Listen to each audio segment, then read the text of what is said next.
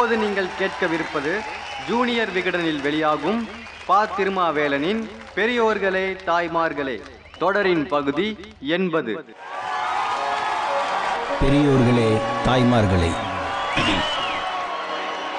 நீரும் நெருப்பும் படத்தின் வெளியீட்டு விழா சென்னை தேவி திரையரங்கத்தில் நடந்தது. படத்தை வெளியிட்டு பேச அன்றைய முதலமைச்சர் கருணாநிதி வந்திருந்தார். படத்தின் கதாநாயகன் MGR. இதோ கருணாநிதி பேசுகிறார். ஒரு பாத்திரம் நீர், இன்னொரு பாத்திரம் நெருப்பு. நீர் கரை புரண்டு போகாமலும் நெருப்பு காற்றிலே பரவி விடாமலும் பார்த்து கொள்ள வேண்டும். நெருப்பு புரட்சியின் சின்னம், நீர் அமைதியின் சின்னம். MGR-ஐ புரட்சி நடிகர் என்போம். அந்த புரட்சி நடிகர் பாத்திரத்துக்கு ஏற்ப நெருப்பு பாத்திரம் இருக்கிறது. MGR-ஐ பொன்மனச் செம்மல் என்போம். அந்த பொன்மனச் செம்மல் பாத்திரத்துக்கு ஏற்ப நீர் பாத்திரம் இருக்கிறது என்று பேசினார் கருணாநிதி. இவர்கள் இருவருமே நீரும் நெருப்புமாகத்தான் இருந்துள்ளார்கள். MGR நெருப்பாக இருந்தபோது கருணாநிதி நீராக இருந்துள்ளார். கருணாநிதி நெருப்பாக இருந்தபோது MGR நீராக இருந்துள்ளார்.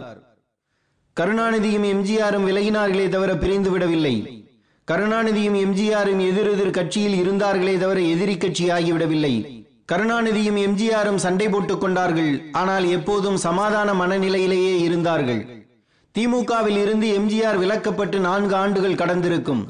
திருச்சி வந்த MGR-இடம் ஒரு நிருபர் திமுகவுடன் அதிமுக இணையுமா என்று கேட்டார். அதிமுகவுடன் இணைவது என்று திமுக பொதுக்குழு தீர்மானம் போட்டால் அது மகிழ்ச்சியுடன் வரவேற்கப்படும். அதிமுக பொதுக்குழு அதை அங்கீகரிக்கும் என்று நம்புகிறேன் என்றார் MGR. ஆனால் இதனை கருணாநிதி நிராகரித்தார். அண்ணா உருவாக்கிய இந்த அரசியல் இயக்கத்தில், தந்தை பெரியார் உருவாக்கிய இந்த தன்மான இயக்கத்தில் என் பழைய நண்பரின் கனவு காட்சிகள் எடுபடா நிகழ்ச்சிகள் ஆகும் என்று கிண்டல் அடித்தார். MGR இதற்கு பதில் சொல்லவில்லை. அடுத்த ஒரு வருடத்தில், அதாவது 1977 சட்டமன்ற தேர்தலில் MGR ஆட்சியை கைப்பற்றினார். முதல் நாள், அதாவது ஜூலை 4ஆம் தேதி சபை கூடுகிறது. முதலமைச்சர் MGR சபைக்குள் வந்துவிட்டார். எதிர்கட்சி தலைவர் கருணாநிதி பின்னர் தான் வந்தார். MGR-க்கு நேர் எதிரே உட்கார்ந்தார். என்ன நடக்குமோ என்று எல்லோரும் பயந்தார்கள். பயந்தது மாதிரி எதுவும் நடக்கவில்லை. 2 பேருமே சிரித்துக் கொண்டார்கள். பரஸ்பர வணக்கம் வைத்துக் கொண்டார்கள். 2 நாள் கழித்து ஏதோ ஒரு காகிதத்தை MGR-இடம் கொடுத்தார் கருணாநிதி. இருவரும் சிரித்து பேசிக் கொண்டார்கள். 5 ஆண்டுகள் கழித்து அவர்கள் முதலாக பேசியது அப்போதுதான். லஞ்சம் ஊழலற்ற ஆட்சி அமையும் என்றார்கள். அப்படி அமைந்தால் முழு ஒத்துழைப்பு தருவோம் என்ற கருணாநிதி, நாங்கள் இருவரும் நீண்டகால நண்பர்கள், என்னை பற்றி அவருக்கு தெரியும், ஒருவர் உணர்வை ஒருவர் புரிந்து கொண்டுள்ளோம் என்றார். இதற்கு பதிலளித்த முதலமைச்சர் MGR, என்னை பற்றி அவருக்கும் தெரியும், அவரை பற்றி எனக்கும் தெரியும், நாங்கள் இடையில் சிறிது நாட்கள் தான் பிரிந்திருந்தோம் என்றாலும் பல நாட்கள் ஒன்றாகவே பழகியிருந்தோம் என்றார். அதிமுகவினரால் திமுகவினர் அதிகமாக தாக்கப்படுகிறார்கள் என்றும் அதை கண்டித்து உண்ணாவிரதம் இருக்கப் போவதாகவும் கருணாநிதி அறிவித்தார். நாகப்பட்டினத்தில் திமுகவினரால் அதிமுகவினர் தாக்கப்படுவதாகவும் அவர்களை சென்னைக்கு அழைத்து வந்து கருணாநிதி வீட்டு முன் உண்ணாவிரதம் இருக்கப் போவதாகவும் MGR மன்றம் அறிவித்தது. இந்த உண்ணாவிரதத்தை உடனடியாக கைவிட வேண்டும் என்று MGR மன்றங்களுக்கு தடை போட்டார் MGR. கேரளாவில் இருந்து சென்னை வந்த பிரதமர் இந்திராவை வரவேற்க முதலமைச்சர் MGR-ம் கருணாநிதியும் விமான நிலையத்துக்கு வந்திருந்தார்கள். தனித்தனியாக நின்று கொண்டிருந்தார்கள். அன்றைய தமிழக ஆளுநர் பிரபுதாஸ் பட்வாரி, என் அருகில் 2 பேரும் உட்காருவீர்களா என்று கேட்டார். பட்வாரிக்கு வலது பக்கம் கருணாநிதியும் இடது பக்கம் MGR-ம் உட்கார்ந்தார்கள். முன்னாள் ஜனாதிபதி VV கிரி மறைந்தபோது அவருக்கு அஞ்சலி செலுத்திவிட்டு அவரது உடல் அருகில் நாற்காலியில் உட்கார்ந்திருந்தார் MGR. அப்போது அஞ்சலி செலுத்துவதற்காக கருணாநிதி வந்தார்.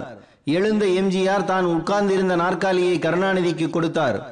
MGR-க்கு இருக்கையை விட்டுவிட்டு கருணாநிதி தரையில் போய் உட்கார்ந்தார். உடனே MGR-ம் அவருக்கு பக்கத்தில் தரையில் போய் உட்கார்ந்தார். கிரியின் உடல் எடுக்கப்பட்டு மயானத்துக்கு கொண்டு செல்லப்பட்டது.